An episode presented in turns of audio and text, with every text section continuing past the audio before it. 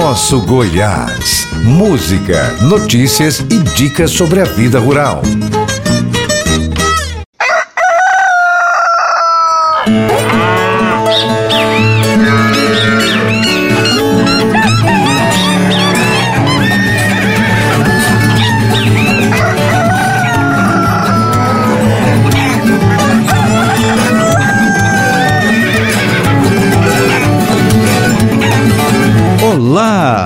Aquele bom dia para você que ama o campo. Eu sou Alencar Valadares e está no ar o Nosso Goiás. No programa de hoje vamos falar sobre as culturas novas do Cerrado, o cacau e o trigo. E vamos saber um pouco mais sobre o plantio comercial da jabuticaba. No terceiro bloco, conheça a história de Venâncio e Curumbá. Vamos falar sobre a gestão da granja suína e o bem-estar dos suínos. No quinto bloco, você conhece o irrigador solar e como a irrigação se aliou à tecnologia para melhorar a produção. E toda terça-feira você confere o nosso Goiás no Spotify e no Deezer. Vamos abrir o programa com A Mato Grossense, com Zacarias Mouro.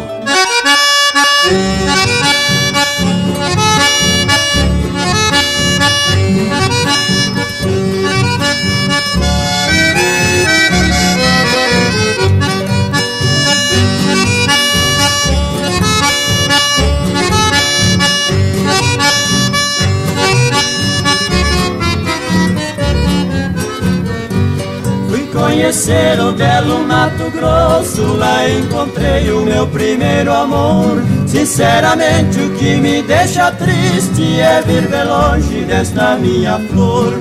Esta morena tem a cor de jambo, é fascinante até no andar.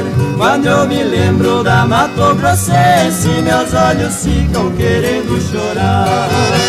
Bate, bate coração, vai batendo sem cessar, maltratando um peito amigo já cansado de chorar.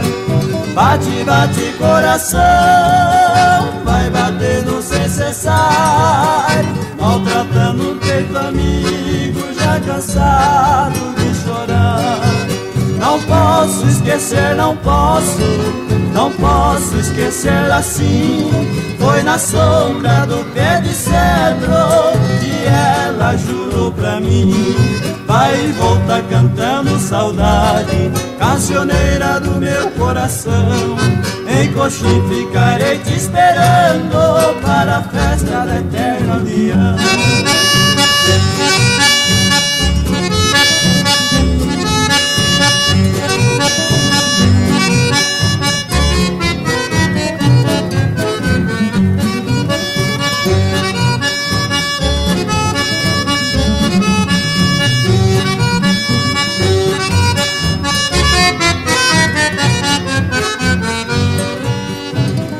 Bate coração, vai sem cessar, maltratando um peito amigo já cansado de chorar. Bate, bate coração, vai batendo sem cessar, maltratando um peito amigo já cansado de chorar. Não posso esquecer, não posso, não posso esquecer assim. Foi na sombra do pé de cedro que ela jurou pra mim. Vai e volta cantando saudade, cancioneira do meu coração. Em coxim ficarei te esperando para a festa da eterna união.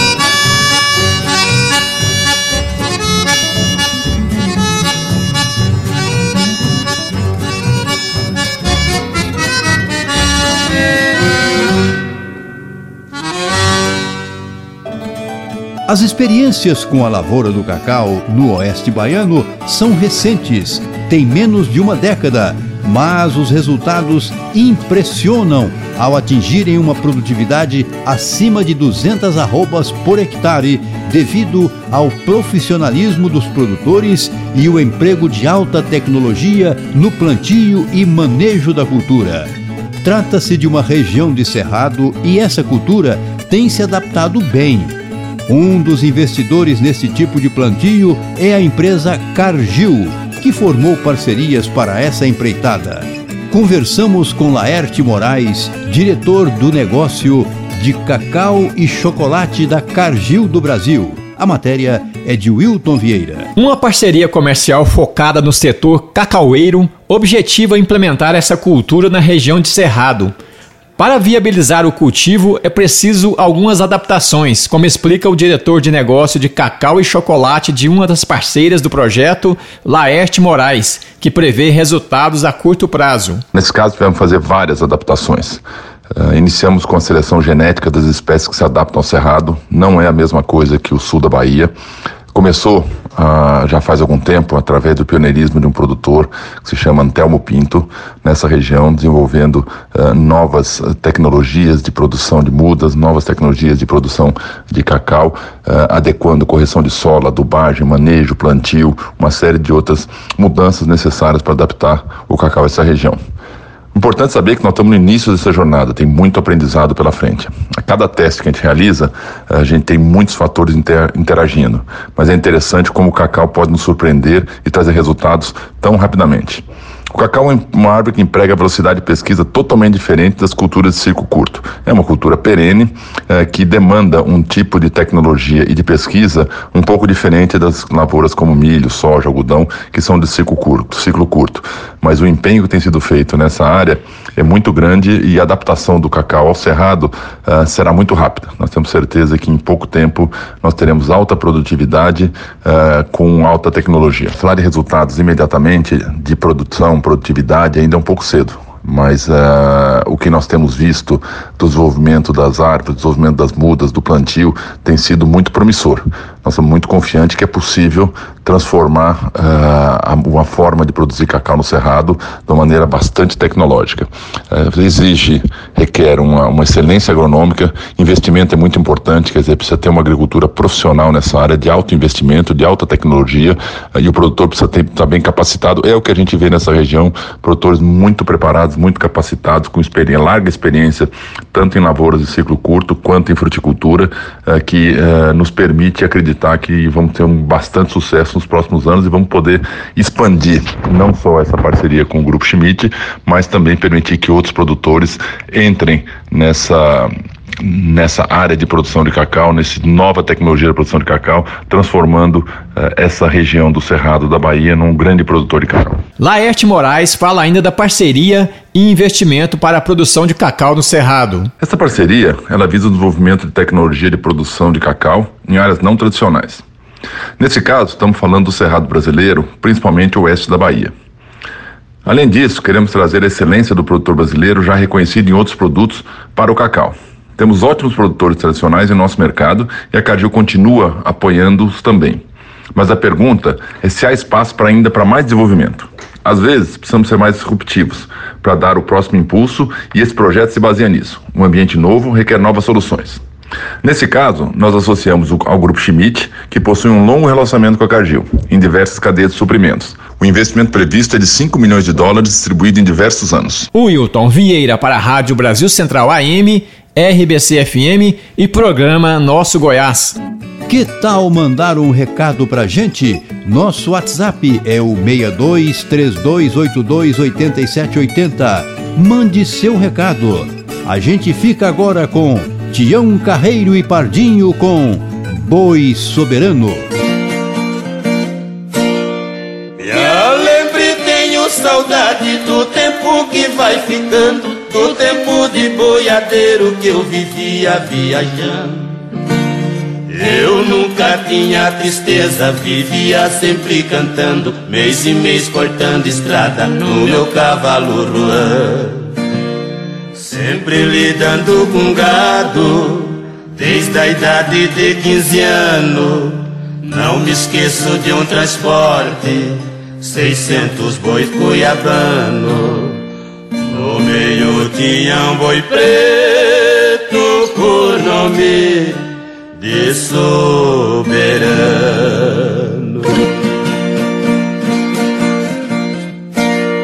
Na hora da despedida, o fazendeiro foi falando: Cuidado com este boi que nas rampas é liviano. Este boi é criminoso, já me fez diversos danos. Tocamos pelas estradas, naquilo sempre pensando. Na cidade de Barretos, na hora que eu fui chegando, a boiada estourou, ai, só vi a gente gritando. Foi mesmo uma tirania na frente o soberano.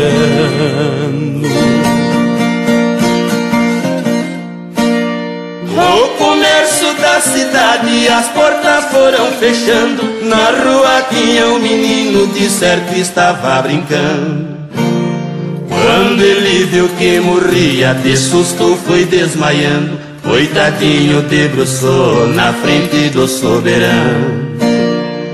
O soberano parou, ai, em cima ficou bufando, rebatendo com o chifre os boi que vinha passando. Naquilo pai da criança de longe vinha gritando.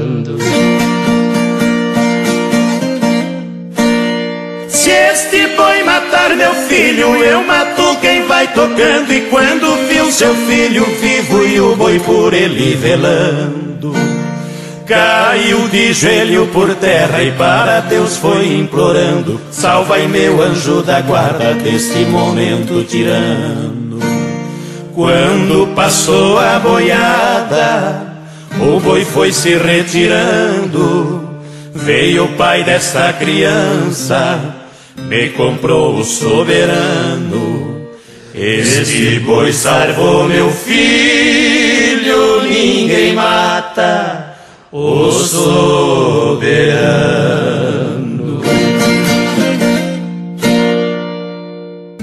Em 2021, a produção brasileira de trigo avançou e chegou a 7,7 milhões de toneladas, com importação de outros 6,2 milhões mais de 80% da produção vem do Rio Grande do Sul e Paraná.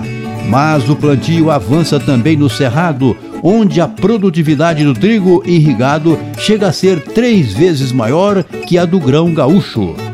Para falar sobre o plantio desse grão no Cerrado, a gente procurou a Embrapa e o pesquisador da Embrapa, Cerrados Júlio Abreste, falou um pouco sobre esse cultivo. A matéria é de Wilton Vieira. A alta produtividade de trigo no Cerrado pode levar o Brasil nos próximos anos a ser autossuficiente na produção do grão.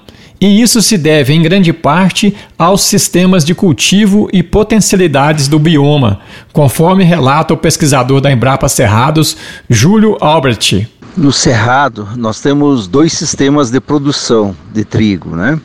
O sistema de produção irrigado, que é aquele trigo que é plantado em abril e maio, né, e é colhido em, em agosto e setembro. E o sistema de produção de sequeiro, que é o trigo de safrinha, que é o trigo que é plantado em março, aqui no Cerrado do Brasil Central, né, que abrange os estados de Minas Gerais, Distrito Federal, Goiás, oeste da Bahia e Mato Grosso e uma região de São Paulo também, né.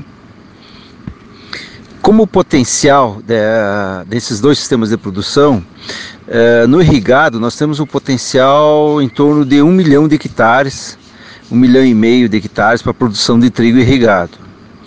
Para o trigo de safrinha, aí o potencial é maior. Nós temos aqui na região do Cerrado uma área acima de 800 metros de altitude, que seria o recomendado para o plantio do trigo de safrinha, um potencial em torno de 2,5 milhões uh, de hectares. Né? Então é um potencial bastante alto, nós acreditamos que a autossuficiência em trigo passa aqui pela região do Cerrado E nós poderíamos contribuir em torno de 4 milhões de toneladas aí para a produção de trigo do Brasil. Pesquisador da Embrapa, Júlio Albert, destaca ainda a pesquisa desenvolvida para adaptabilidade e melhoramento genético do trigo no Cerrado. Para o trigo aqui na região do Cerrado, uh, o programa de melhoramento genético é fundamental, porque a gente já observou que introduzindo apenas cultivares já de outras regiões, não temos a mesma produtividade e a mesma resistência às principais doenças que ocorrem aqui no Cerrado. Então o programa de melhoramento genético ele tem contribuído significativamente né, para aumentarmos cada vez mais as produtividades. A Embrapa iniciou já as pesquisas com trigo aqui no Cerrado do Brasil Central. Inicialmente trazendo cultivares do sul do país, que é o maior produtor de trigo do Brasil. É, só que essas cultivares introduzidas do sul do Brasil, aqui no Cerrado, elas não eram muito produtivas, eram os materiais muito altos, tinham muitos problemas de acamamento em uma baixa produtividade. E aí a Embrapa então criou um programa de melhoramento aqui na, na unidade da Embrapa Cerrados, localizada aqui em Brasília, e iniciou então um programa de melhoramento genético, com o cruzamento de materiais, né, criando então variedades aqui para a região do Cerrado, com tolerância a calor e com alta produtividade e com tolerância a seca também. Então, com o cruzamento desses materiais do Sul, mais um, os materiais introduzidos do CIMIT, que é o Centro Internacional de Melhoramento de Milho e Trigo, a Embrapa conseguiu então criar novas cultivares de trigos adaptadas à região do Cerrado. O Wilton Vieira para a Rádio Brasil Central AM, RBC FM e programa Nosso Goiás. A gente fica agora com a moda da pinga, com Bruna Viola.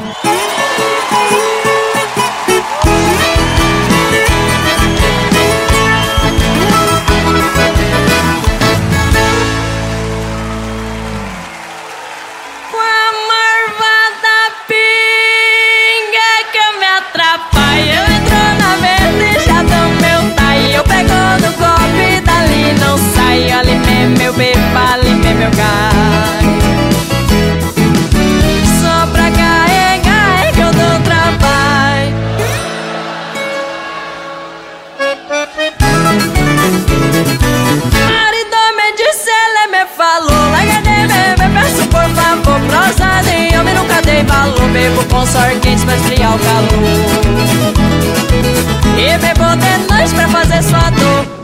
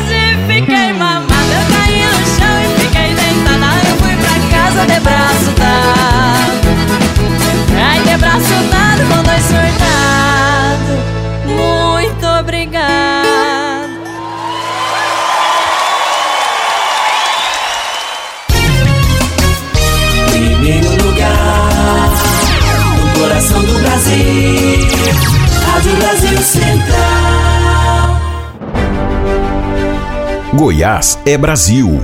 Brasil é o mundo. O mundo em sua casa. Informação, opinião, credibilidade e história. De segunda a sexta, sete e meia da manhã. Na Rádio Brasil Central, FM 90,1, AM 1270. Agora também na TV Brasil Central e no YouTube da TBC. O jornal de todos os goianos, em qualquer lugar do mundo.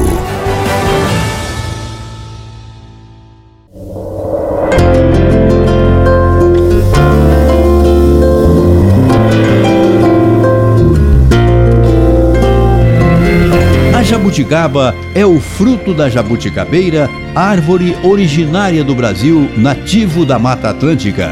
A jabuticabeira floresce de setembro a dezembro a partir do sexto ano de plantio. Chega a medir 5 metros de diâmetro.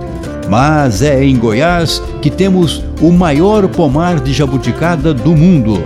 E a gente quis saber um pouquinho mais do plantio comercial dessa deliciosa fruta. Conversamos com Tadeu Robson Melo Cavalcante, professor do campus Hidrolândia, do IF Goiano, que começa falando sobre os primeiros passos do cultivo da jabuticaba. Os primeiros passos para o cultivo da jabuticabeira é o que normalmente se faz para qualquer outra cultura perene. O primeiro passo é realizar a análise do solo. O segundo passo seria a calagem, né? se a análise do solo acusar a necessidade de aplicar calcário. E um terceiro e importantíssimo ponto é o controle de pragas, como formigas e cupins, se estes existirem na área. Como é um plantio que vai ficar por muitos anos no local, é necessário averiguar a variedade, né, as características da variedade de jabuticaba a ser implantada no local porque o espaçamento ele pode variar de 6 por 6, 6 entre planta e 6 entre linha, até 10 por 10, dependendo da variedade de jabuticaba que foi implantada no local. Afirmar ah, o tempo de vida útil de uma jabuticabeira não é algo tão simples, pois há relatos de plantas centenárias que continuam produzindo. Então não há precisão com relação ao tempo em que uma jabuticabeira se mantém produtiva. A poda é uma atividade que estimula o crescimento saudável da árvore e pode servir para diferentes fins. O professor faz sua recomendação sobre a poda. A poda em plantas de jabuticabeira, elas são necessárias na fase de formação. A poda ela visa formar uma copa simétrica e aberta, o que irá favorecer a entrada de luz na copa da planta. Podas periódicas de limpeza devem ser feitas. Essa poda de limpeza consiste na remoção dos ramos dos galhos secos. Se caso seja necessária a remoção de uma planta adulta, o ideal é que podas severas sejam feitas na planta. E uma, um fato importante também, um cuidado que deve ser tomado, é o uso de ferramentas, né? As ferramentas elas devem ser apropriadas, né? Usar serrote ou tesoura de poda e tendo cuidado sempre de fazer a desinfecção das ferramentas sempre que passar de uma planta para outra. Não há nada melhor do que comer uma fruta fresca direto da árvore e a jabuticabeira pode dar uma safra muito grande ali a partir de junho com mais incidência no período entre agosto e setembro. Mas não é só nesta época que ela gera as deliciosas frutas em seu tronco. Dependendo do clima da região e da adubagem, é possível fazer uma colheita entre janeiro e fevereiro também. Quanto à produção média de uma planta de jabuticabeira, considerando que essa planta esteja em situação de campo, ela vai iniciar a produção em torno de 10 a 12 anos. Realmente é uma planta que demora a, o início da, sua produção. E nesse início, de acordo com a experiência de, de produtores né, que já trabalham com a cultura, ela chega a produzir 1 litro, 5 litros no início da sua fase reprodutiva e gradualmente vai aumentando. Então, plantas com 15 anos de idade, ela pode chegar até produzir uma caixa. Uma caixa são 40 litros. E à medida que o tempo vai passando, ela vai aumentando a produção. Há relatos de que plantas com 30 anos produzem aí de 4 a 5 caixas de frutos. E é, é de se esperar que, à medida que passa o tempo, essa produção vai aumentando. Naturalmente, se o manejo, se a fertilidade do solo for mantida. O pesquisador explica quais as doenças e pragas mais comuns nas jabuticabeiras. Dentre as pragas da jabuticabeira, as mais comuns são as moscas das frutas, pulgões, aquela abelha irapuá e algumas coleobrocas. E em termos de doença, uh, o que mais pode ocorrer na jabuticabeira são espécies de fungo, né? como o fungo que causa antracnose, o fungo da ferrugem é, e fungos que podem causar podridão nas raízes da planta. Mais recentemente, em 10 de agosto de 2022, durante o primeiro encontro técnico de, de Jabuticaba, em Hidrolândia, foi relatado também a incidência de fungos do tipo Fusarium, possivelmente causando podridão das raízes de algumas das plantas, e também nematóide. Né? Até então eu não havia encontrado na literatura, não tinha visto né, na literatura, indícios de a jabuticaba sofre ataque de nematóides. Mas nesse encontro técnico foi relatado né, que há sim nematóides em, atacando jabuticabeira. De cultivo simples e boa aceitação no mercado, a jabuticaba pode ser aproveitada integralmente. Do próprio fruto a vinhos, compotas e cosméticos, a jabuticaba já ganhou seu espaço no mercado nacional. Quanto ao mercado da jabuticaba, eu vejo um mercado incrível, porque tanto a indústria de alimentos, cosméticos como farmacêutica demanda esse produto. Contudo, a realidade que eu tenho presenciado hoje é que a comercialização ela tem sido predominantemente feita por atravessadores. É, me refiro, nesse caso, a pequenas propriedades, onde o, são ditos caixeiros, eles vão até a propriedade e compram diretamente do produtor né, a produção de frutos e levam para grandes centros ou a comercializam em cruzamentos e beiras de estrada. O problema é que é, o preço ele tem um preço razoável no início da produção e depois começa a cair rapidamente. Também o caso de produtores que levam para o mercado de Brasília quase que diariamente jabuticaba, porque é um, um outro centro consumidor. Mas a maioria dos produtores, notadamente os pequenos, eles vendem para caixeiros que é aquela pessoa que vai na propriedade comprar a produção dele. Os produtores maior, mais estruturado, não necessariamente depende do, do caixeiro para escoar sua produção. Eles têm, por terem uma melhor estrutura, eles têm alguns que até colocam né, a venda do produto é, em iFood, tem uma infraestrutura numa, na cidade, né, para poder receber a produção e comercializar de uma forma mais é, eficiente. Uma outra forma de, de comercialização do fruto que eu tenho observado é aquela que o produtor abre para o turista, né? Ele abre a porteira, né? Ele abre a fazenda para que o turista vá até a, o, o pomar de jabuticaba e ali satisfaça, né, a sua necessidade de consumo. Então ele está comprando a jabuticaba, ele paga um preço X para ter acesso às plantas e consome o que ele, o que ele conseguir. E também pode comprar diretamente do produtor né, alguns litros de jabuticaba para levar para consumo em sua residência. Pelo menos isso é o que eu tenho presenciado em termos de comercialização da jabuticaba. E o mercado, pelo que eu tenho é, ouvido né, e conversado com alguns produtores, é que sim existe uma forte demanda por essa planta, pela indústria de pela indústria alimentícia, a indústria farmacêutica e a indústria de, comé de cosméticos. E se você gostou dessa dica ou tem alguma dúvida sobre suas plantas, você pode enviar um e-mail para programa nossogoiás@gmail.com que a gente vai buscar informação para te ajudar com sua horta ou com seu cultivo. E chegou a hora da música. Vamos ouvir. Craveiro e Cravinho cantam Peito de Aço. Dom e Ravel com Obrigado ao Homem do Campo do Irmã Celeste com Nova Flor.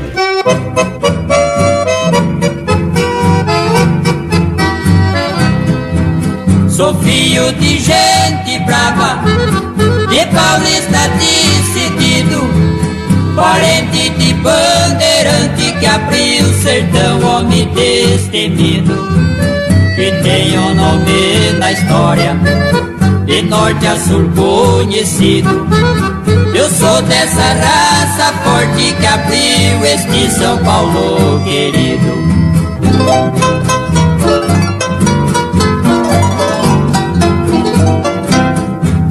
Eu também sou dessa fibra, sempre fui resolvido.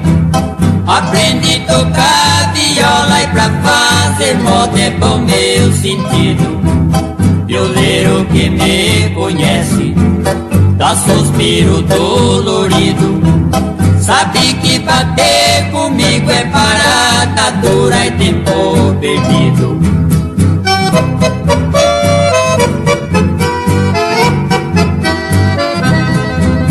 Eu já tenho reparado nas festas Quando eu bato a minha viola, os campeão fica desenchavido as casadinhas de novo. Esquece até do marido. Coração pode ser duro na hora da suspiro doído.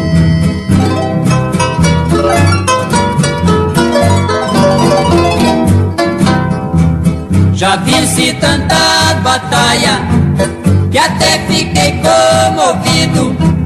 Não falo pra engrandecer nem pra parecer, não sou convencido. Só letra de moda boa, tenho caderno surtido. O meu nome corre mundo, peito de aço é meu apelido.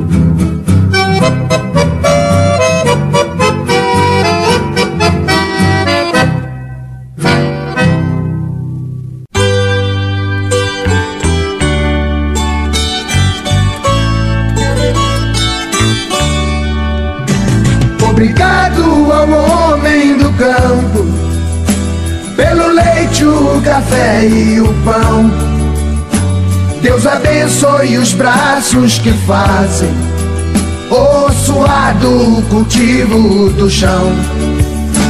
Obrigado ao homem do campo pela carne, o arroz e o feijão, os legumes, verduras e frutas e as ervas do nosso sertão.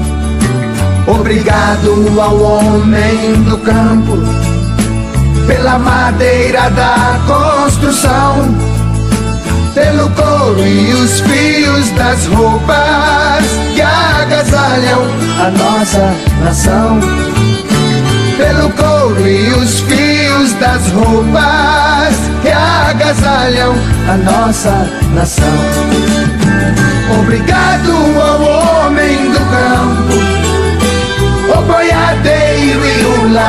lavrador, o patrão que dirige a fazenda, o irmão que dirige o trator. Obrigado ao homem do campo, o estudante, o professor, a quem fecunda o solo cansado, recuperando antigo valor.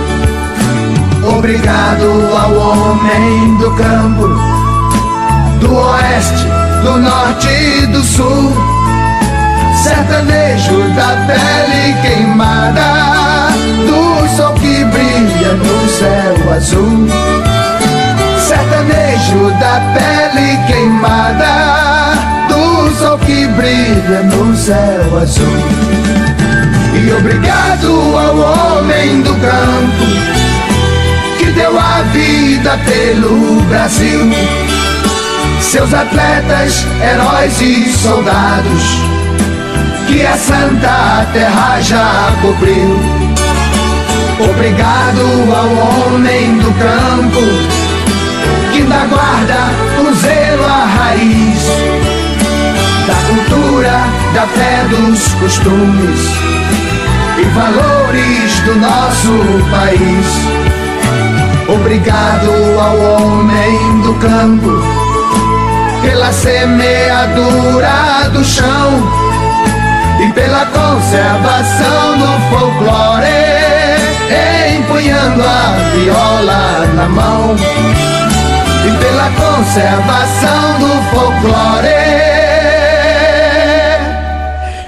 empunhando a viola na mão.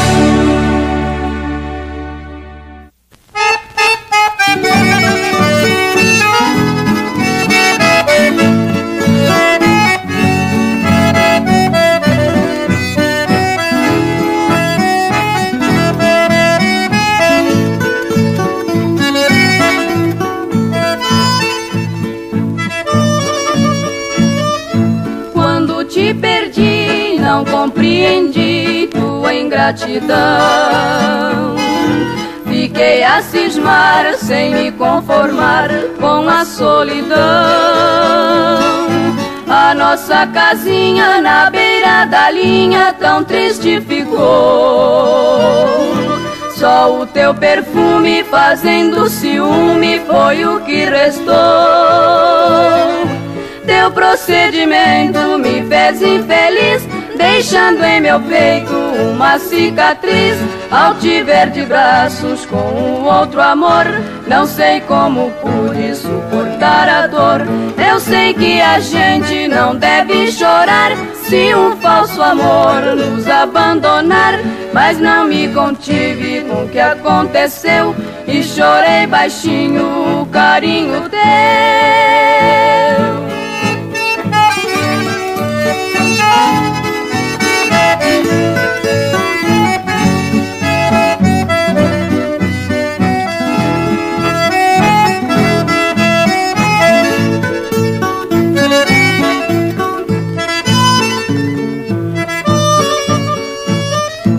Hoje faz um ano que o desengano e a ingratidão tiveram um fim ao chegar pra mim nova ilusão.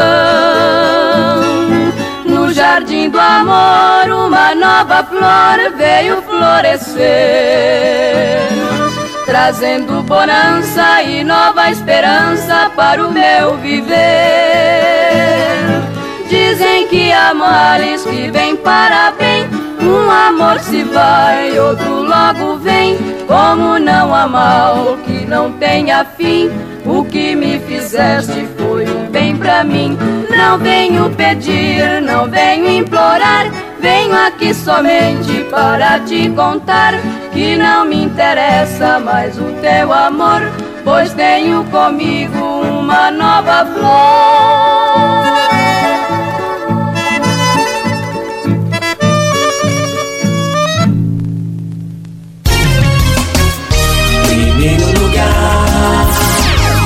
Coração do Brasil, Rádio Brasil Central. Goiás é Brasil. Brasil é o mundo. O mundo em sua casa. Informação, opinião, credibilidade e história. De segunda a sexta, sete e meia da manhã.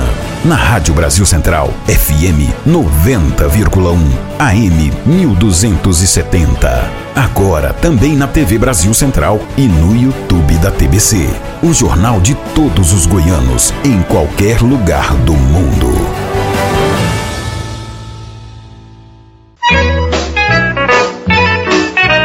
A história de hoje é de Venâncio e Curumbá. Marcos Cavalcante de Albuquerque, o Venâncio, nasceu em Recife, no estado de Pernambuco, no dia 7 de outubro de 1909.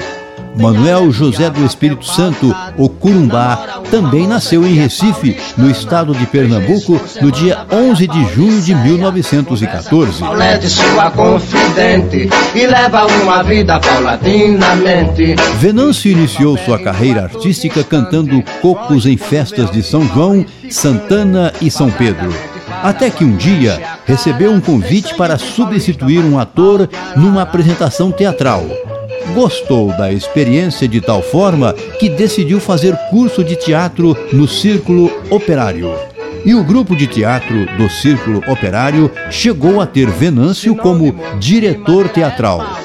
Foi no ano de 1928 que Marcos conheceu Manuel José e ambos formaram a dupla Venâncio e Curumbá, que veio a ser não somente uma das mais longas parcerias da música sertaneja nordestina, mas também uma raríssima dupla nordestina caipira à moda sulista, que nasceu a moda de viola com o repente e o desafio típicos da região nordeste do Brasil. Que fala quando enche a cara, tem sangue de paulista, mas é pau de arara. A dupla, de início, começou a se apresentar na Rádio Clube de Pernambuco, na qual permaneceu por 11 anos apresentando programas musicais e humorísticos diversos. E no início da década de 1940, Venâncio e Curumbá trocaram Recife pelo Rio de Janeiro, onde atuaram na Rádio Tupi e na Rádio Tamoio. Foi em dezembro de 1950 que a dupla gravou pela Sinter o primeiro disco 78 RPM, tendo no lado A a Batucada Sai da Frente e no lado B a marcha O Doido, música que você ouve agora.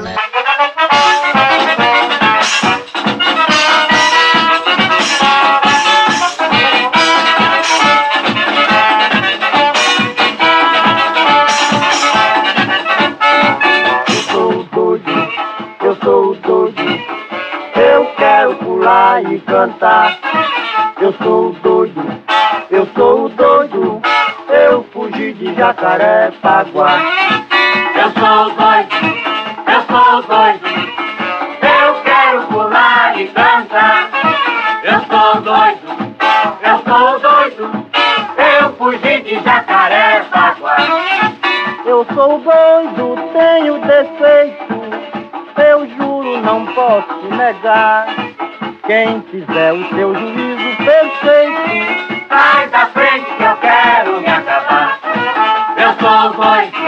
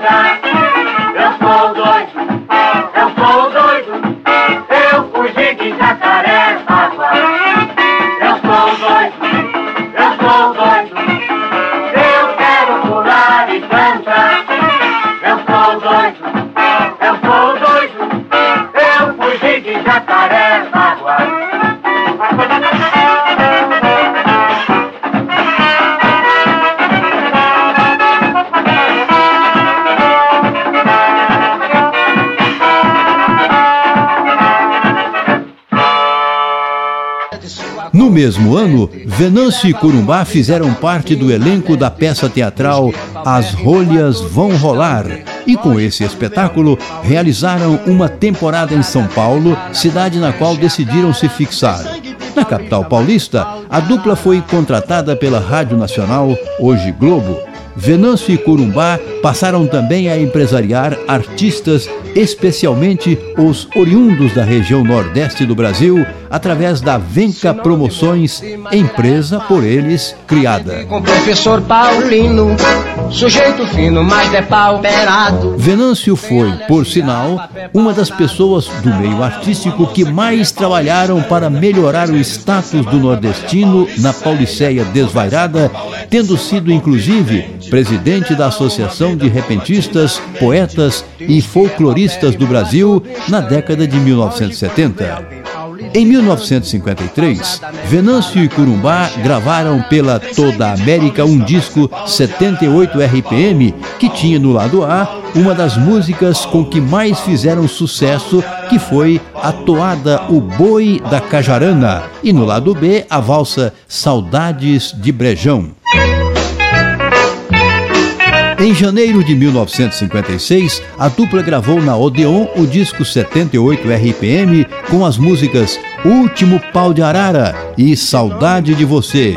O baião Último Pau de Arara foi um dos maiores sucessos da dupla e tornou-se um clássico da música popular brasileira, tendo sido gravado também por diversos grandes intérpretes como Ari Lobo, Catulo de Paula, Quinteto Violado, Clara Nunes, Fagner, Maria Betânia, Vanucci, Jair Rodrigues, Sérgio Reis, Zé Ramalho, Gilberto Gil, Teca Calazans, Caju e Castanha, Heraldo do Monte e Carmélia Alves, entre outros.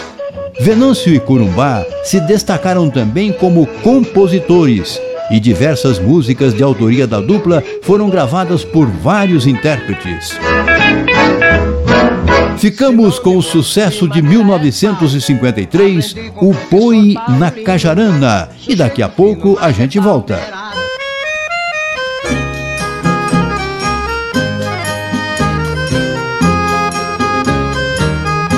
Eu quero todo amarrado No pé da cajarana, Não amarre o boi no pé da cajarana. Eu já amarrei o touro E você não desamarra Senão a gente se agarra. E eu lhe mato de estouro Vai ser grande o desadouro. Minha volta é tirana Quem diz assim não engana. Esteja bem avisado Que o touro fica amarrado. No pé da cajarana, Não amarre o boi. No pé da cajarana. Eu juro por Deus, eu juro, o seu pensar é de pouco, lobo não engole lobo, comigo é duro no duro. Vendo que é meu e eu apuro, eu entrego a Bastiana, me despeço essa semana dos meus filhos abençoados, e o touro não fica amarrado. No pé da cajarana, E eu quero que amarre o boi, no pé da cajarana. Comigo é prego batido e a ponta bem virada, marque a hora da parada, que eu estou prevenido. Pode vir, tô decidido, vou pro aceiro da cana, dê adeus a Bastiana.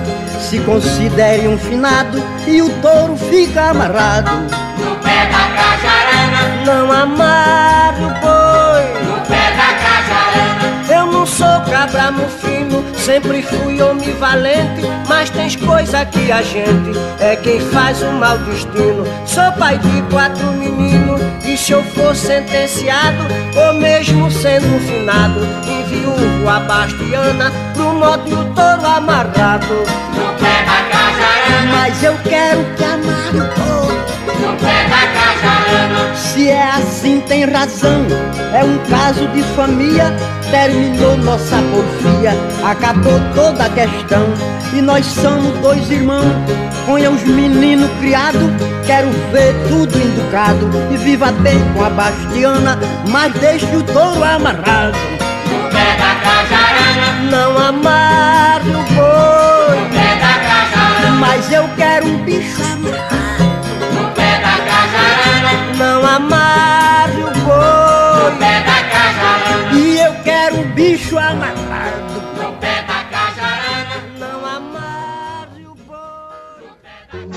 A dupla, no entanto, se desfez no ano de 1968.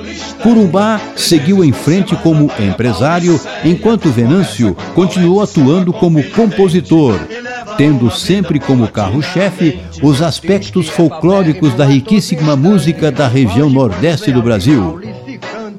Venâncio chegou a formar o grupo Venâncio e os Baianos de Aracaju, com o qual gravou em 1977 pela Premier RGE o LP Brasil com S, o qual foi bem aceito pela crítica. Ao que consta, esse foi o último LP gravado por Venâncio. Venâncio também chegou a criar a gravadora Crazy, a qual, apesar do nome maluco, foi especializada em música brasileira. Sinônimo.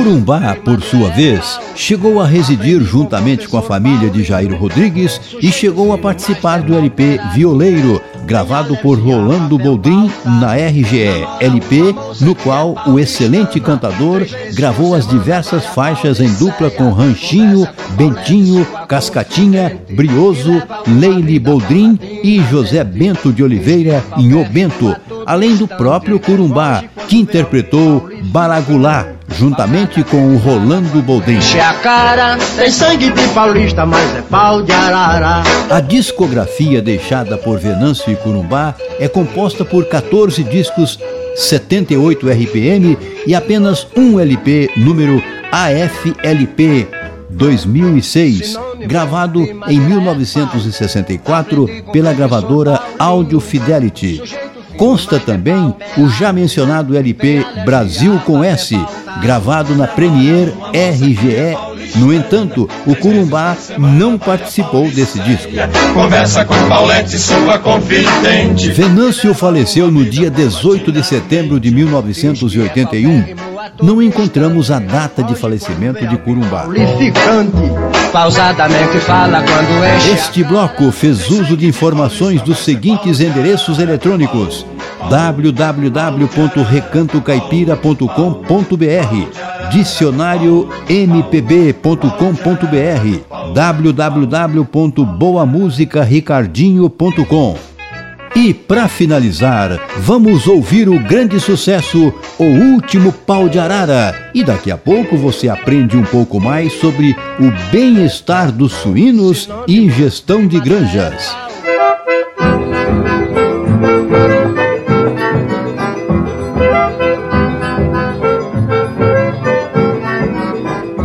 Vida aqui só é ruim quando não chove no chão, mas se chover dá de tudo. Fartura tem de porção, tomara que chova logo. Tomara, meu Deus, tomara, só deixo meu cariri no último pau de arara. Só deixo meu cariri no último pau de arara. Enquanto minha vaquinha tiver o couro e o osso, e puder com um chucaio pendurado no pescoço, vou ficando por aqui. E Deus do céu me quem foge a terra natal, em outro canto não para, só deixo meu carinho no último pau de arara. Só deixo meu cariri no último pau de arara.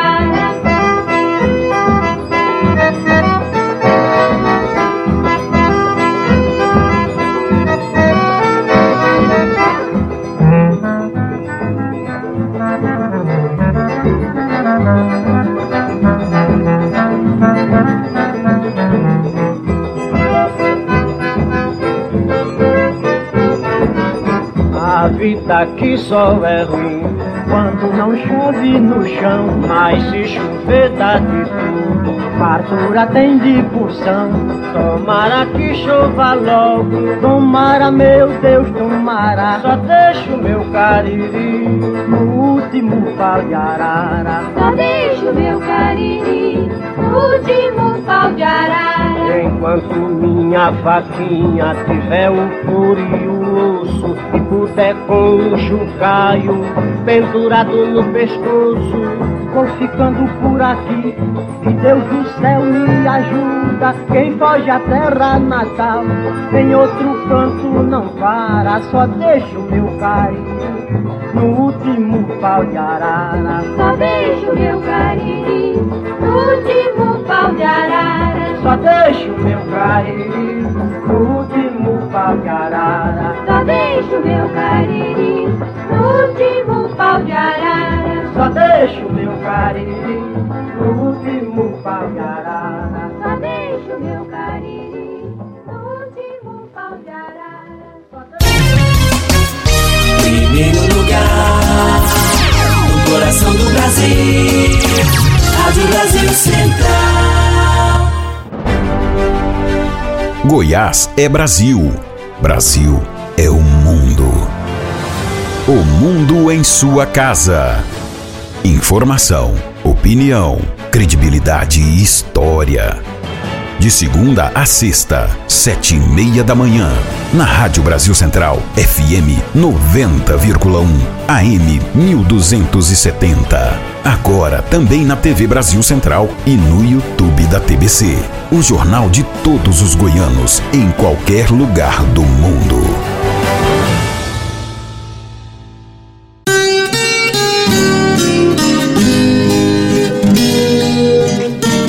Preocupação com o bem-estar animal na suinocultura tem feito cada vez mais parte das discussões sobre a produção moderna.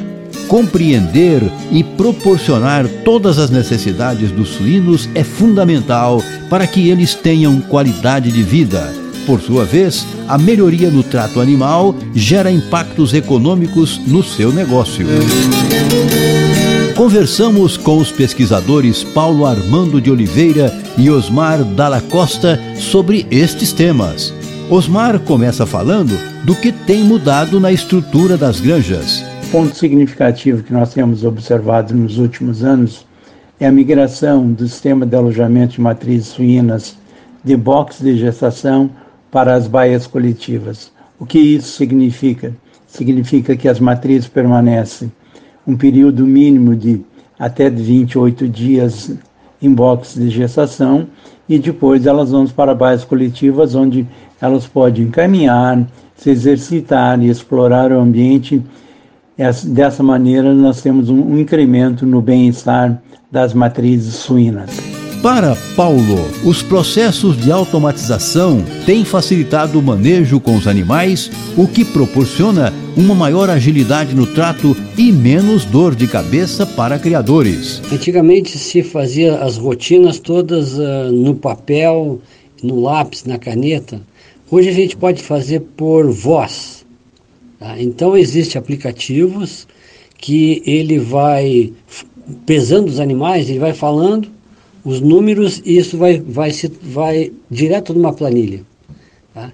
Isso traz um, um, um, não só a rapidez, né, como a segurança de que é, não vai extraviar o papel, de que o número que ele achou que era 6, ele botou 8. Então, então isso traz assim um benefício muito grande. É, outra questão de, de rotinas operacionais é a parte de uh, planilhas que lhe acompanham o sistema produtivo, consumo de ração, pesagem, medicamentos que foram utilizados, e aí ele pode, depois que isso está digitalizado, transformar isso em gráficos, transformar isso em é, uh, meio visual para que ele possa ver como é que está o sistema produtivo dele, comparar isso com entre os lotes. Né? Então, uh, Claro que isso vai exigir um pouco de conhecimento do produtor, né? treinamento, mas eu creio que no futuro próximo todos vão eh, conhecer e se beneficiar dessas tecnologias que vêm né, para facilitar o trabalho dos, dos produtores, dos gerentes, dos técnicos de granja.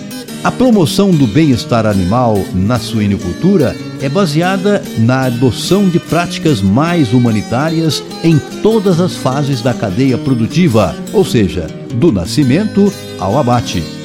O objetivo dessa prática é oferecer cuidados desde o ambiente em que os animais vivem até a forma como é feito o seu abate. A adesão dessas técnicas na rotina da fazenda apresenta benefícios não apenas para os suínos, mas também para os trabalhadores e, inclusive, no lucro final. Afinal, a utilização de padrões com foco no bem-estar animal coincide com ganhos de produtividade e livra o animal do estresse, que é um fator complicante, como afirma Osmar. Um animal estressado produz menos, ele fica mais agitado, ele é mais difícil de se manejar e isso faz com que um animal estressado a sua imunidade seja reduzida e com isso nós temos uma grande possibilidade de incremento, uma possibilidade de aumento das infecções de um modo geral. Toda pessoa ou todo animal estressado tem um déficit de energia e com isso você produz menos e rende menos. A pesquisadora Nádia Solange Schmidt diz o seguinte: para a sustentabilidade da suinocultura brasileira diante da realidade da produção nacional, é preciso priorizar questões que envolvem a biossegurança, a sanidade, o bem-estar animal, o uso racional de antimicrobianos e o investimento em mão de obra. Outro aspecto prioritário é desenvolver medidas de segurança sanitária, reforçando a estrutura de diagnósticos e planos de contingência técnico e financeira. Existe ainda a necessidade de maiores investimentos em ambiência, principalmente nas fases de gestão e maternidade, considerando a eminente normatização do bem-estar animal no país, pois essa é uma cobrança cada vez mais crescente do consumidor. O pesquisador Osmar Dalla fala sobre o que mudou na cadeia produtiva para atender essas condições. Acho que o principal fator que mudou de um modo geral é a conscientização da importância do manejo pré-abate.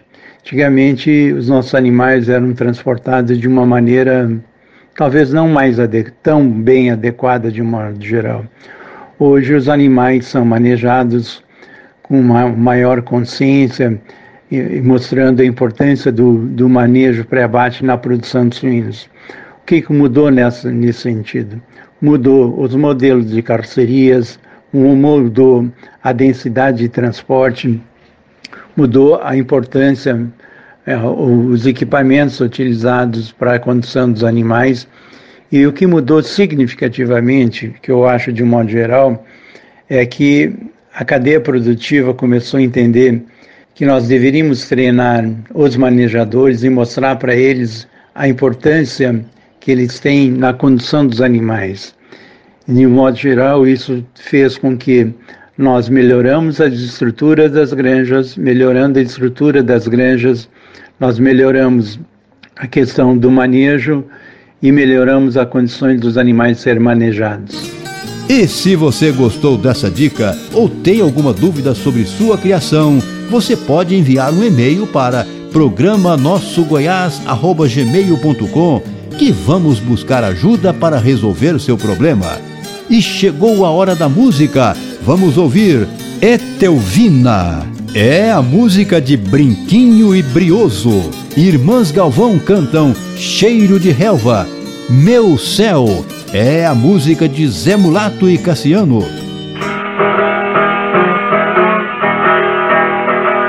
Esse caso sucedeu aí em meados de fevereiro fui fazer uma visita na casa do meu parceiro. Ele então me apresentou uma bonita menina Perguntei o nome dela, diz que se chamei Devina.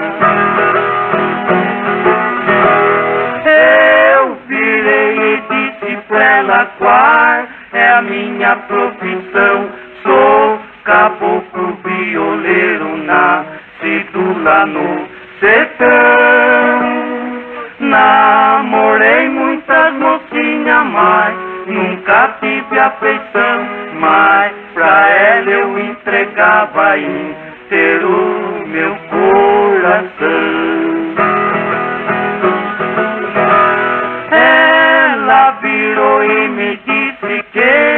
Tava resolvida porque a vida do violeiro é bastante advertida. O violeiro toca viola, canta moda do sertão, mas dentro de sua casa não farta com a obrigação.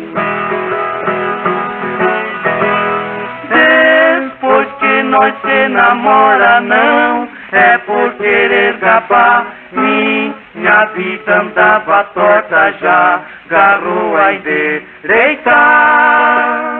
Eu trabalho satisfeito, ninguém pode reclamar. De tardezinha eu me arrumo e vou com ela se encontrar. Nós vamos vivendo entre as coisas melhorar, até chegar nosso dia de ir de fronteira pra cá esperar o seu Fulgêncio, o vigário do povoado, pra fazer o casamento e deixar nós dois casados. Uma moradia pra viver assossegado, vou criando minha viola, recordando meu passado tendo a minha intervina sempre sozinha a meu lado, vivendo só de carinho e também de seu agrado.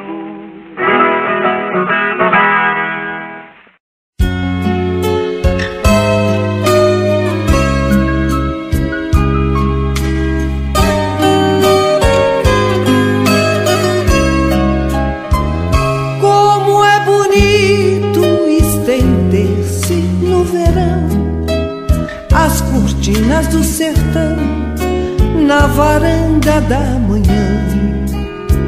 Deixar entrar pedaços de madrugada e sobre a colcha azulada dorme calma lua irmã.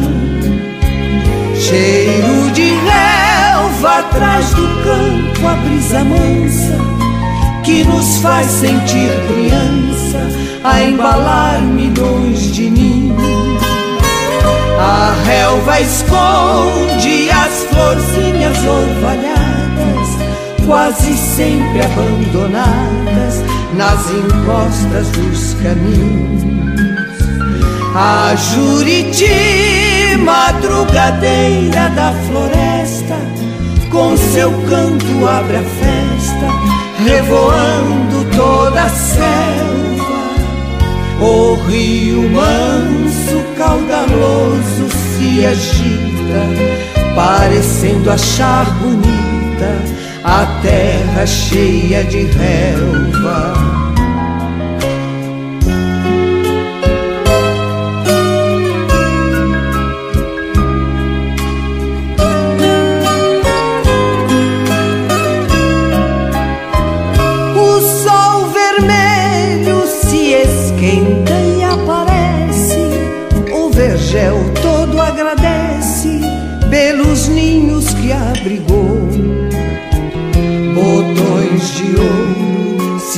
Desprendem de seus galhos. São as gotas de orvalho de uma noite que passou.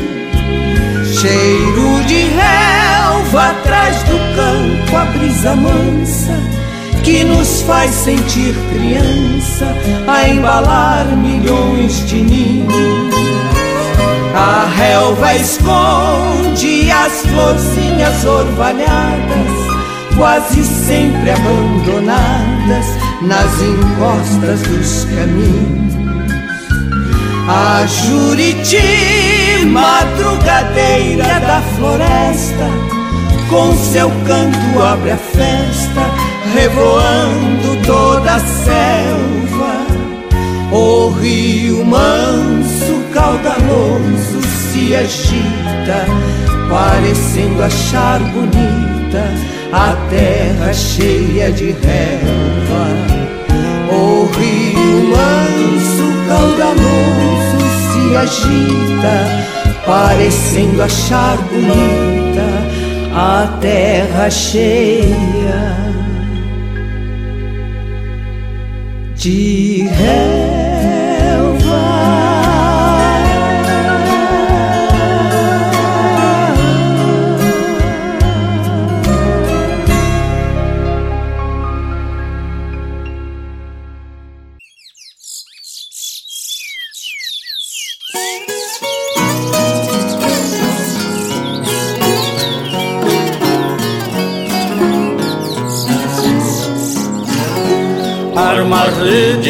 Na varanda, afino minha viola, sabia cantar comigo, mando a tristeza embora. No lugar aonde eu moro, solidão não me amola.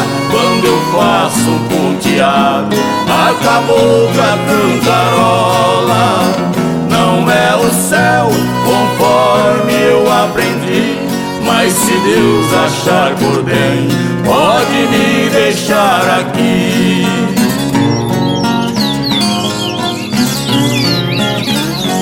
Quando vai chegando a noite e a natureza desmaia, o sereno vem caindo na folha da samambaia. Eu vou na biquinha d'água e tiro o suor do rosto,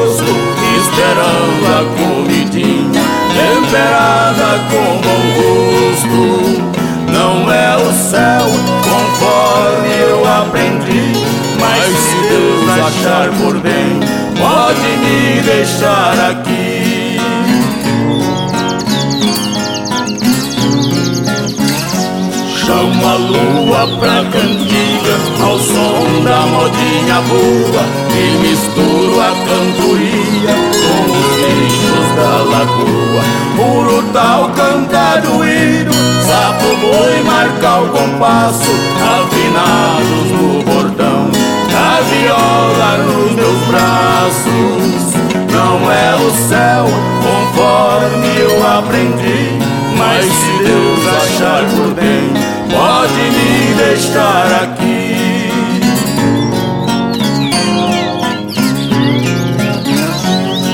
Noite alta vou dormir para acordar bem cedinho, pois não perco a alvorada no cantar dos passarinhos. Pra me desejar bom dia, coroar o meu sossego, eu recebo a visita do cuidado azulejo. Não é o céu aprendi, mas se Deus achar por bem, pode me deixar aqui.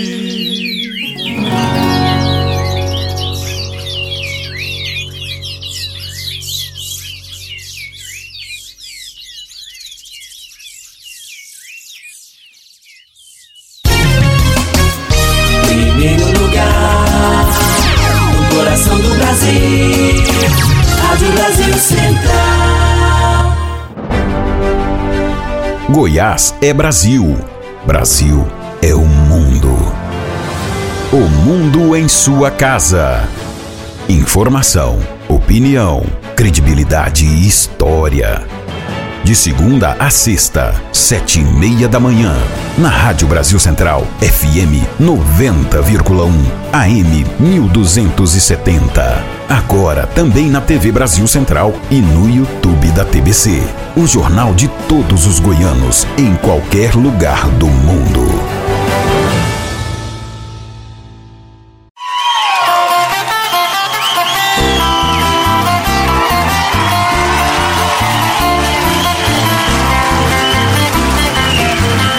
A Embrapa Instrumentação vem ao longo dos anos desenvolvendo equipamentos para auxiliar homens e mulheres no campo. Hoje vamos falar de um equipamento útil e sustentável, o irrigador solar. O pesquisador Washington Luiz de Barros Melo fala sobre sua inspiração e uso do irrigador. A matéria é de Wilton Vieira. Desenvolvido pelo pesquisador Washington Luiz de Barros, da Embrapa Instrumentação, o irrigador solar é de grande utilidade e baixo custo para o produtor rural. O pesquisador diz como teve a ideia de produzir o equipamento. A ideia do irrigador solar surgiu durante as minhas férias, quando eu desejava me ocupar e fazer algo que fosse útil, barato e que todos pudessem montar em suas casas e usá-lo como for melhor, em sua horta, seu jardim, assim por diante. Pesquisador Washington Luiz fala ainda dos benefícios do irrigador solar, como desenvolver e qual é o público-alvo. Os benefícios do irrigador solar: meio de água, já que a irrigação é feita por gotejamento e distribuída pela própria gravidade. Não necessita de eletricidade de energia elétrica, portanto, nem de bomba elétrica para puxar água. Pode ser no, a, adicionado fertilizante na própria água que vai para irrigação. É um aparelho de fácil construção, do tipo faça você mesmo. Se você tem habilidade e gosta de construir, fazer artesanato, coisas desse tipo, é um prato cheio, vamos dizer assim. É algo que você vai se divertir é, construindo um irrigador solar. Sobre o custo da tecnologia do irrigador solar, é, atualmente ele não deve chegar a 100 reais, pois a pessoa pode material reciclado, madeiras, plástico, garrafa PET, coisas desse tipo, e outros materiais como é, tubo de PVC, que são encontrados em lojas de material de construção, cola, essas coisas assim. Por fim, o Washington Luiz destaca onde os interessados podem obter informações para construí-lo. O irrigador solar há dois públicos para ele. Um é pequenos sitiantes, aquele pessoal que trabalha na roça, que não tem por perto energia elétrica e que cuida da sua hortinha, plantando hortaliças, verduras e assim por diante. E o outro é para o pessoal no meio urbano, que tem um jardim em suas casas, em seu prédio, por exemplo, na sua varanda, e que pretende ter algo que irrigue sem precisar que ele fique todo dia colocando água.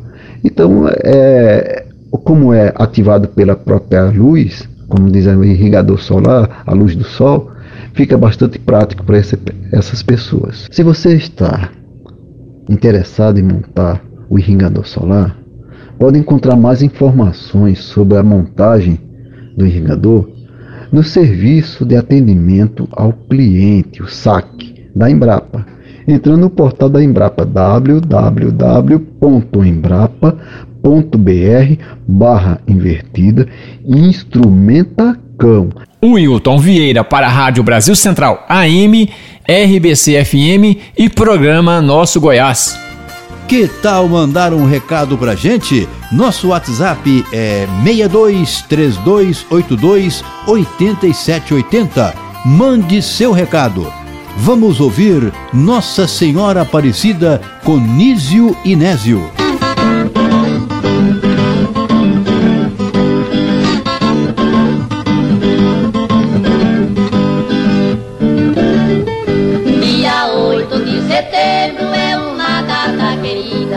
dia de grande festa da Senhora Aparecida.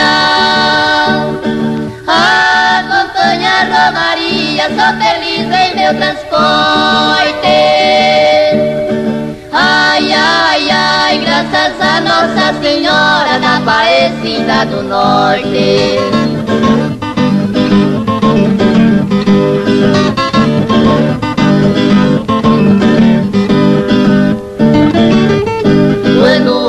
Seca tirana invadia o meu sertão Vendo a lavoura morrendo e eu pedindo uma oração A Santinha me atendeu, sarnou meu arroz de coite. Ai, ai, ai, graças a Nossa Senhora na Aparecida do Norte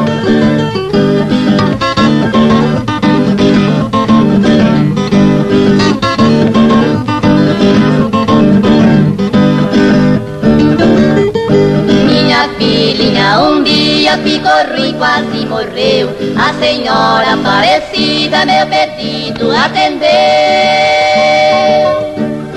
Salvou ela do perigo, hoje é feliz e forte.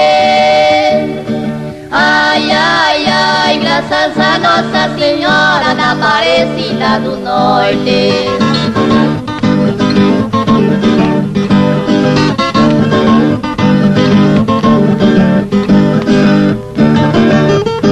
Eu deixei as cantorias muito triste, aborrecido. Meus ouvintes e colegas lamentaram acontecido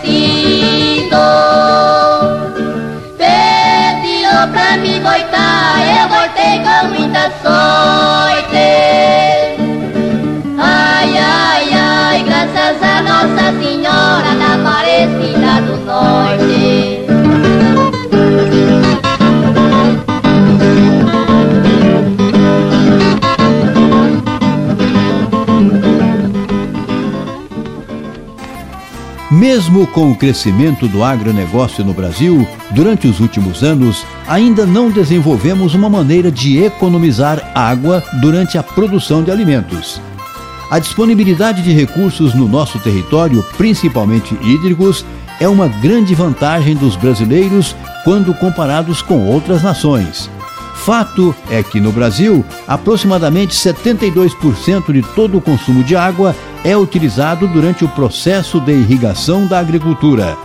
Esse número apresenta um percentual um pouco acima da média no mundial, que gira em torno de 70%, apesar de estar abaixo da média se comparado com os países subdesenvolvidos.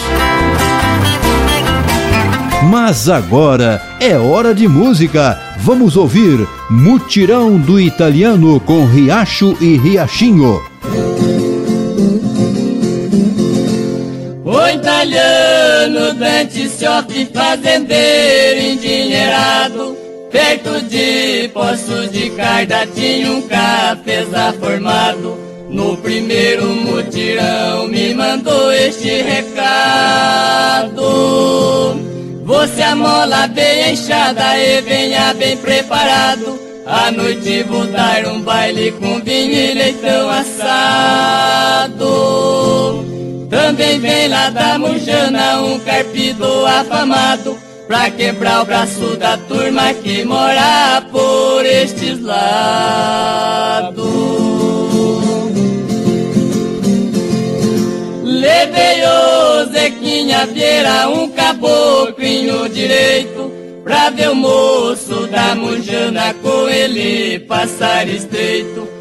O Zequinha tirou a bota pra trabalhar com mais jeito. Pois em cima de um cupim saiu meter nos peitos.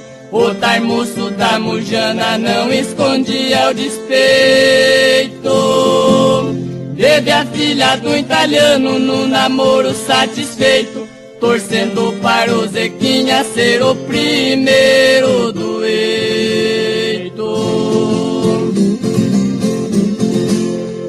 foi bem antes do almoço que o Zequinha terminou, pondo a enxada nas costas pra rapaziada gritou. No cabo do Guatambu nunca achei quem me quebrou. Dali saiu serrindo por ser muito brincador. Quando foi calçar a bota, sua feição amarelou.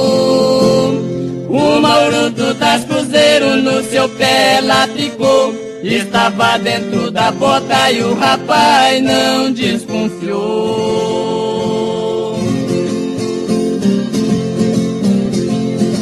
A pobre moça chorava vendo o rapaz gunizando Suas últimas palavras lá no céu tô te esperando Porque Deus foi separar nosso amor que ia brotando. A moça saiu correndo e no rio foi se jogando. Só o seu lencinho verde nas ondas ficou boiando. O moço lá da Mujana tava triste reclamando Terminou em guardamento mutirão do italiano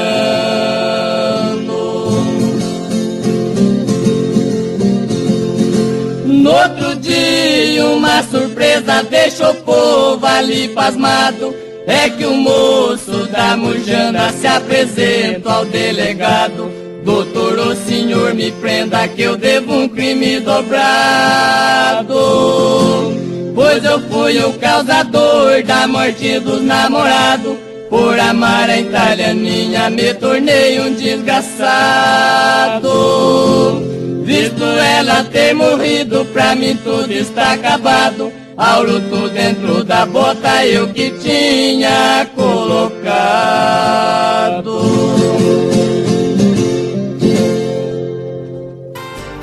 Não é por acaso que os produtores rurais estão substituindo o sistema convencional de irrigação pelo o que utiliza a energia solar. Afinal, são muitas as vantagens para o empreendimento rural, tais como eliminação do uso de combustíveis fósseis, redução de custos e possibilidade de utilização de vários tipos de irrigação. A energia solar não impede que o produtor utilize a forma de irrigação mais adequada para o seu empreendimento, seja por gotejamento, pivô central ou aspersão. Além disso, as bombas podem ser instaladas em diversos locais e níveis de profundidade, tanto externamente quanto submersas, para a captação de águas mais profundas. E para encerrar o bloco, a gente ouve Torrinha e Canhotinho cantando Saci Pererê.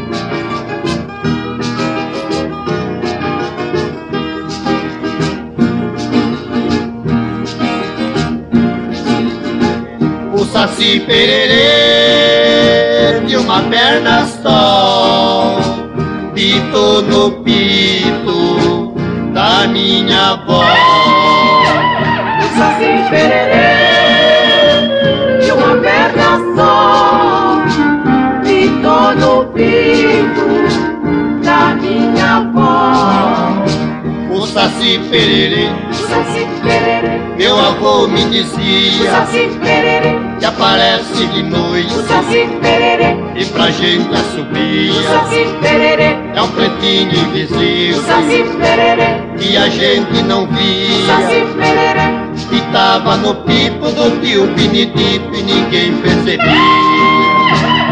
Saci Pererê de uma perna só.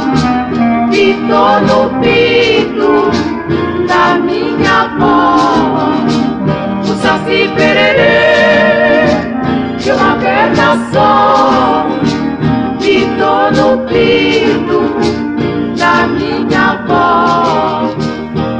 Saci Pererê. O Saci Pererê. É moleque levado, O Saci Pererê. Ele acende o O piso Saci Pererê. Com o fogo O apagado Saci Pererê. Na taipa do O fogo. Saci Pererê. Ele fica O sentado, Saci Pererê. Esparrama a brasa e o fogo da casa ele deixa assombrar. O Saci Pererê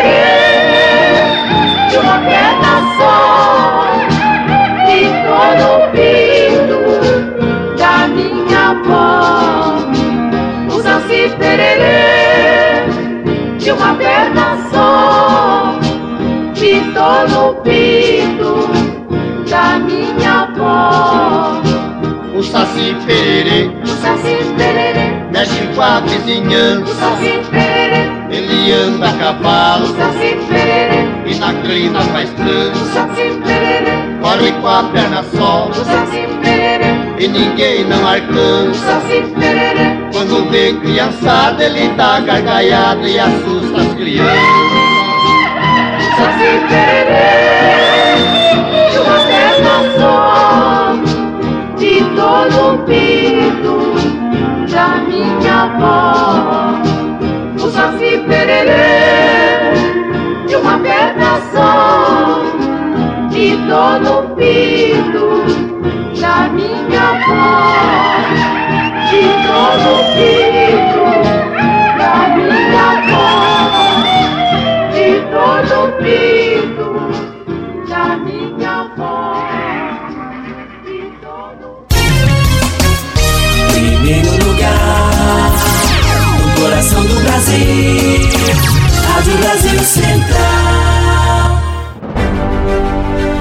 Goiás é Brasil. Brasil é o mundo.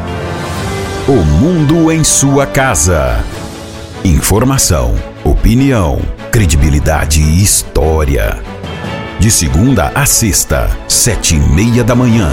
Na Rádio Brasil Central, FM 90,1, AM 1270. Agora também na TV Brasil Central e no YouTube da TBC. O jornal de todos os goianos, em qualquer lugar do mundo.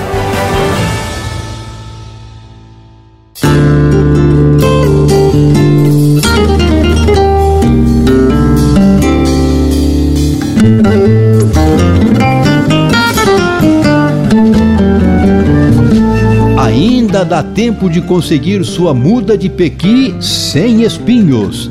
A Agência Goiana de Assistência Técnica, Extensão Rural e Pesquisa Agropecuária, Emater, publicou o edital para manifestação de interesse dos viveiristas e agricultores familiares que queiram adquirir mudas de pequi sem espinhos.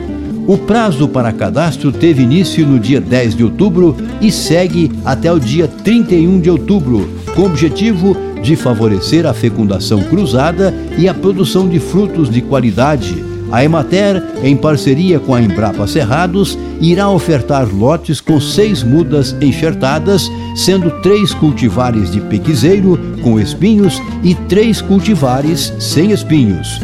Os lotes terão um valor de 150 reais.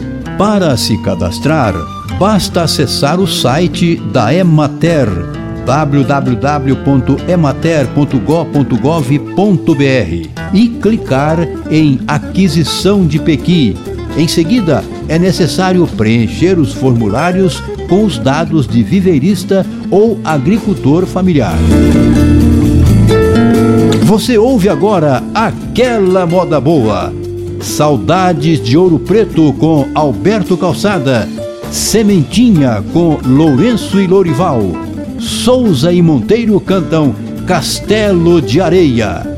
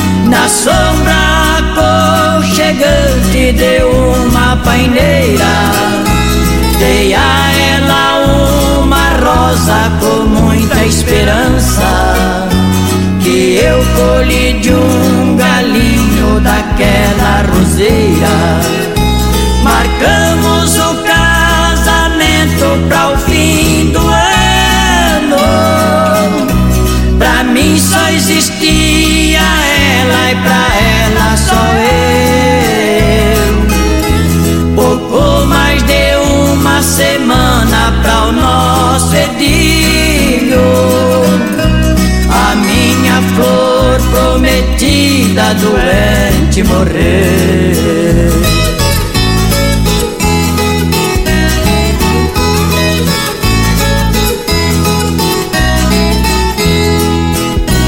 Arranquei o pé de rosas na primavera e plantei na sepultura de minha amada.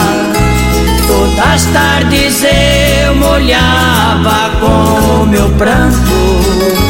A roseira foi murchando e acabou em nada.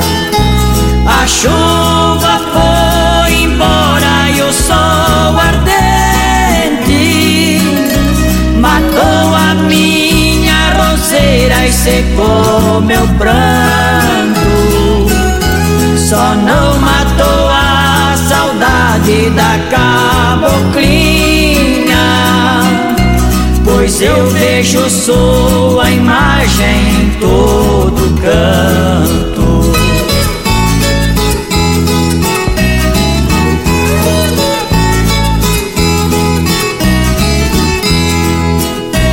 Por isso é que eu vivo longe da minha terra, seguindo a longa estrada da minha vida. Procuro viver sorrindo, mas no entanto, eu choro ao recordar a amada querida. O destino, como sempre, é caprichoso, é cheio de traições e de sonhos loucos, tal qual aquela roseira e a minha amada. Eu presinto que também vou morrendo aos poucos.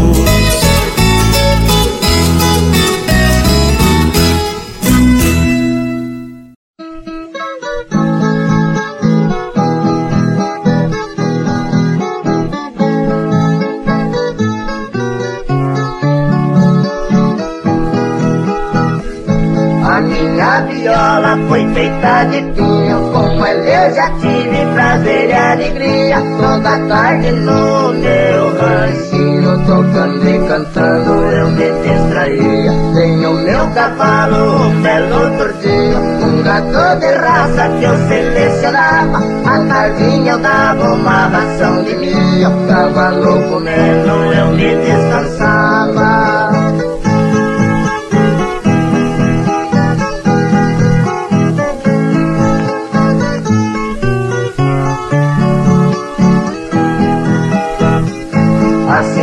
levava a vida sozinho Só me distraía com a criação. Ali veio morar um vizinho que tinha uma filha de linda feição. Quando eu vi a morena, que moça bonita Notei simpatia no seu lindo olhar. Senti no meu peito uma dor esquisita Tratei mole mesmo de nós se casar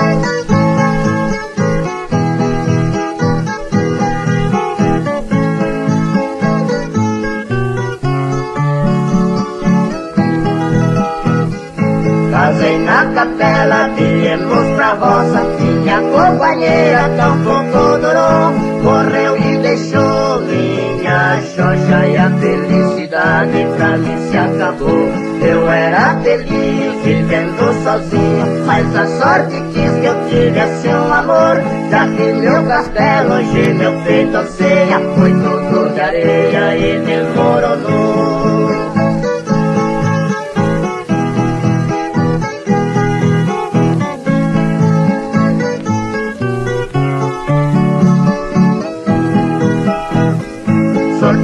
cavalo lá pras invernadas Dentro do paiol pendurei meus arreios. A minha viola, coitada, está pendurada no arco do espelho. E a minha vida já se transformou Num jardim de flor, numa estrada de espinho Mas sempre com fé em Nosso Senhor. De novo eu levo a vida sozinho As inscrições para participar do simpósio sobre sistemas agroflorestais com cacaueiro SSAF Cacau estão abertas. O evento será realizado em Ilhéus, na Bahia, entre os dias 30 de novembro e 1 de dezembro de 2022, de forma presencial.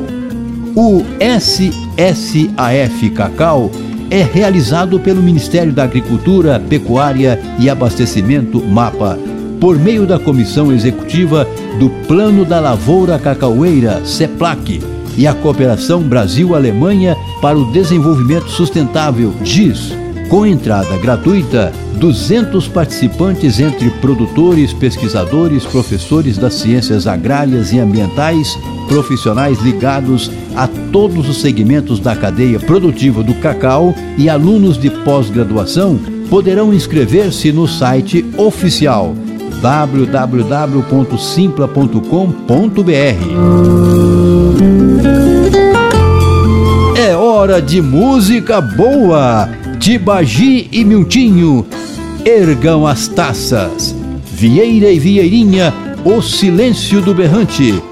Zé Mané e Zé Pagão, nossa bandeira.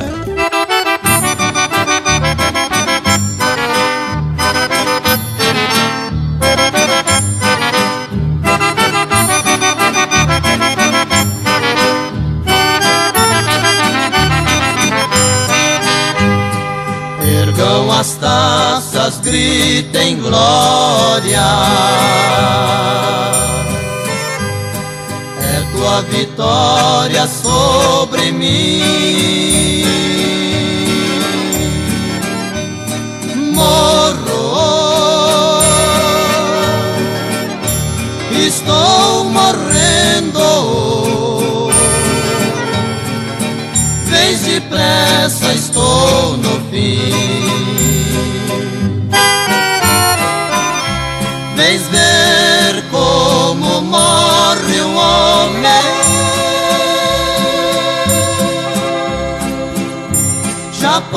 Podes cantar glória.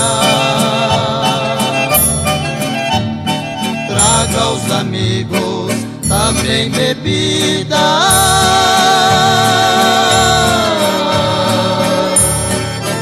Vens brindar a tua vitória.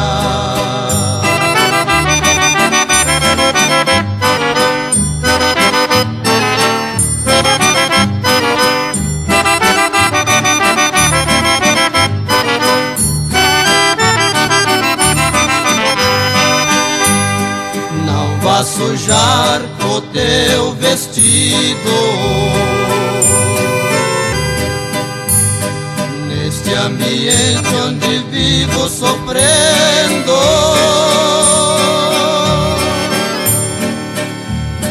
pobre eu.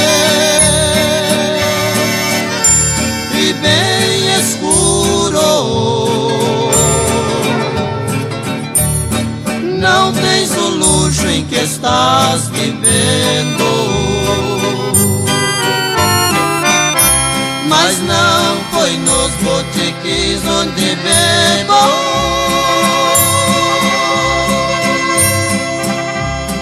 Nem nas sarjetas, nem mesmo no chão.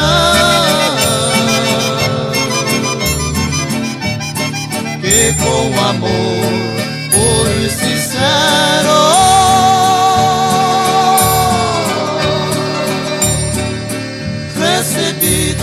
Negra traição. Tu me encontrarás caído, com o corpo já no fim da vida. Mas quando o remorso baixar os teus olhos, verás minha fronte bem erguida, bem erguida. Mas não foi nos botiquins onde bebo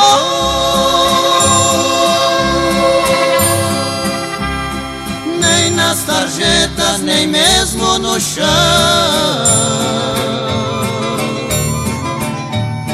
Que com amor puro e sincero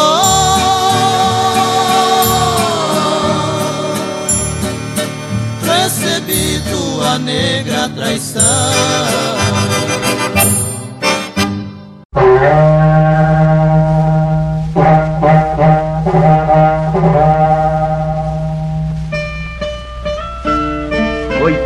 Zé Marreiro, que já foi bom boiadeiro e agora já não é nada. Vive triste e aborrecido no seu rancho escondido, lá bem longe das boiadas. Vou contar o seu passado. Esse moço era casado com uma linda caboquinha. Acabou que era um amor e mais linda que uma flor se chamava Mariquinha.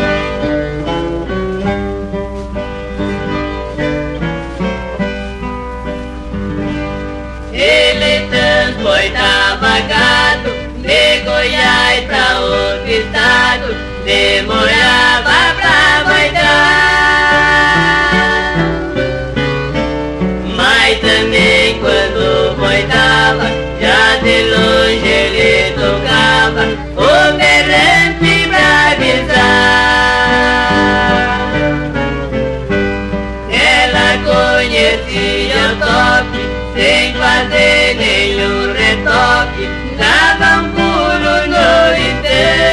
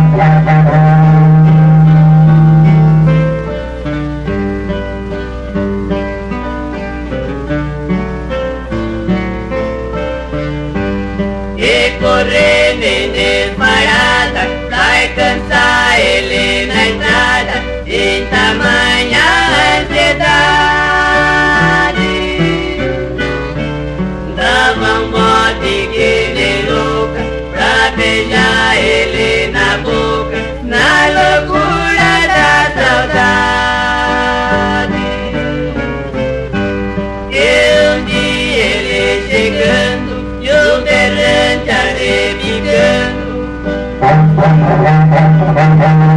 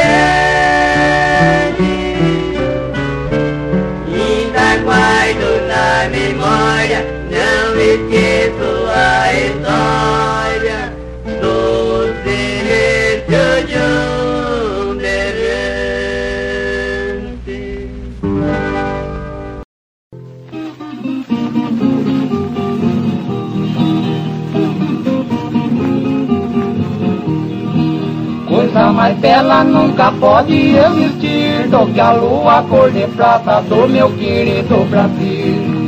E no sertão canto nosso violeiro, descrevendo todas as cores do pavião brasileiro.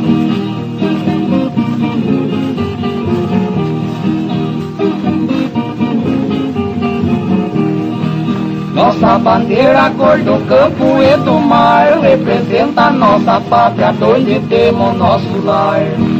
E o losango amarelo, cor de ouro, representa a riqueza do nosso imenso tesouro.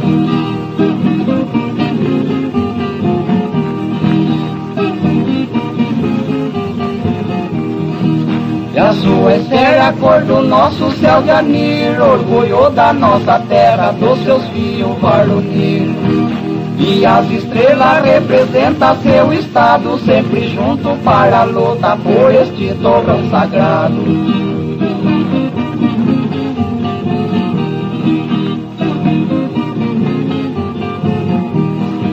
E a lista branca que atravessa o globo azul, abraçando com amizade desde o norte até no sul.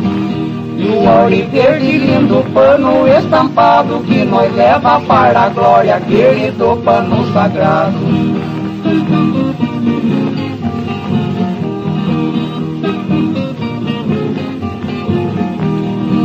E bem no lá do globo azulado representa o cruzeiro do nosso céu estrelado. E sobre a sombra desse nosso pavilhão rendemos o curto sagrado em defesa da nação.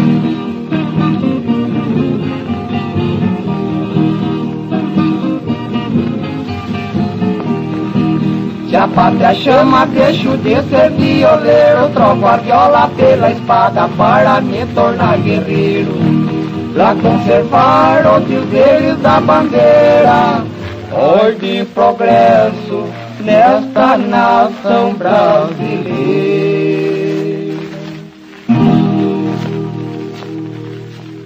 Esse programa teve apresentação de Alencar Valadares, produção de Minéia Gomes, reportagem de Wilton Vieira e trabalhos técnicos de Eduardo Faria.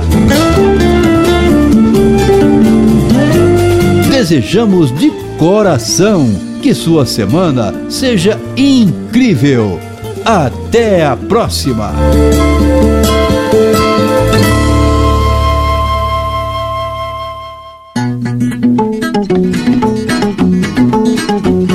Programa Nosso Goiás. Música, notícias e dicas sobre a vida rural. Todo sábado, às 5 da manhã, na Rádio Brasil Central.